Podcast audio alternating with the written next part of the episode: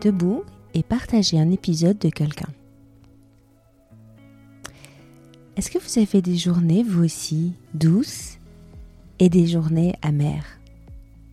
Pour moi, les journées douces sont celles où je peux à la fois faire ma journée de travail, ma journée de mission PCR, CRP, personne compétente en radioprotection, conseiller en radioprotection, et puis dans la même journée, réaliser ma passion, c'est-à-dire boulanger, le soir par exemple, faire du pain demi ou du pain viennois pour le lendemain pour mes enfants.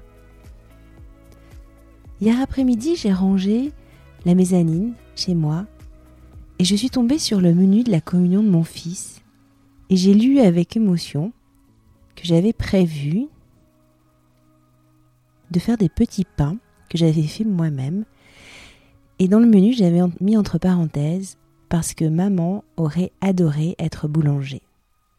Pardon, maman aurait adoré être boulangère. Ce menu date de mai 2018. Je pense que c'est la première fois que je l'ai écrit. Je l'ai écrit, mais vous voyez, j'ai mis je rêvais. Pour moi, c'était un rêve. C'était difficile d'accepter de le dire.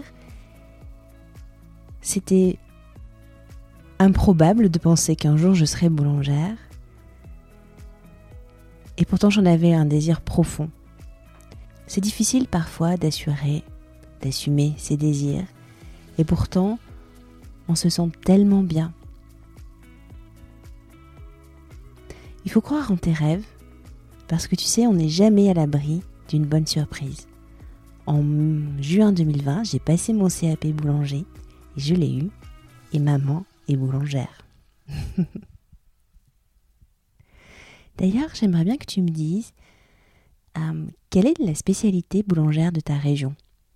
Si tu veux me laisser un message, tu peux aller sur mon site internet qui s'appelle www.podcastradioprotection, tout attaché, et tout en bas de la page d'accueil, il y a un formulaire où tu peux me faire un message et tu me mets par exemple en objet spécialité et dans le cœur du texte, même si tu veux mettre un seul mot, tu me mets la spécialité de ta région et je me ferai un plaisir d'aller voir et d'aller chercher ce que c'est.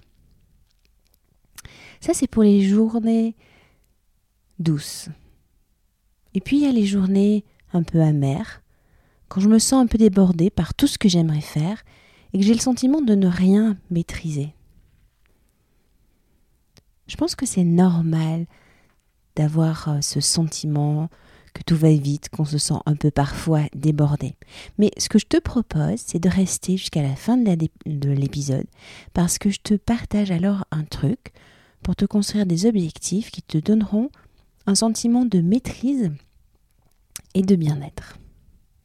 Alors si tu écoutes cet épisode le jour de sa sortie, c'est-à-dire le 2 janvier, euh, ou même un peu plus tard, tu comprendras qu'il fait partie d'une saison un peu particulière, d'un cycle un peu particulier. Je participe avec d'autres podcasteurs francophones à un challenge qui consiste euh, à créer un épisode quotidien et avec une contrainte créative. Et la contrainte créative, je l'énonce en début de podcast. Il va falloir que tu rembobines pour euh, te rappeler et réécouter ce que c'est. Le, quelle est la, contrainte créative du jour? Ce challenge, il s'appelle J'envoie. C'est la contraction de janvier et de voix. J'envoie ma voix en janvier. J'envoie. Alors en décembre, j'ai balayé le code du travail avec le calendrier de l'avant euh, radioprotection, avec mes posts LinkedIn ou mes reels sur Instagram.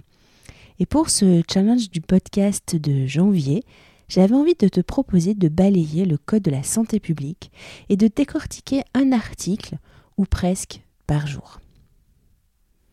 Je te propose aujourd'hui de commencer par l'article R 1333-18 du Code de la santé publique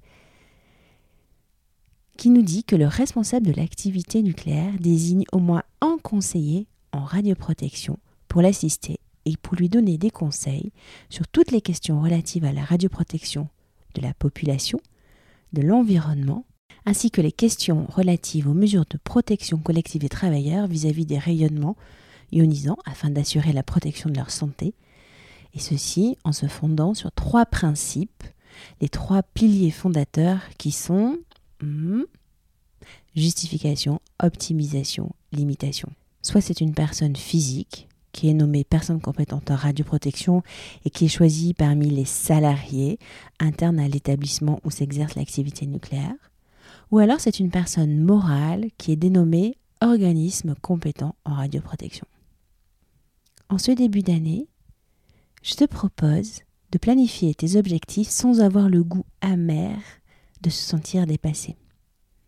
Et pour cela, comme je te l'ai promis tout à l'heure, je te livre un petit conseil et je te propose d'aller écouter l'épisode 2 de la saison 2 du podcast Apopod qui est créé et animé par Fabien Muselet. Il nous parle des objectifs SMART. Je pense qu'on connaît tous SMART, cet acronyme qui nous permet de construire des objectifs.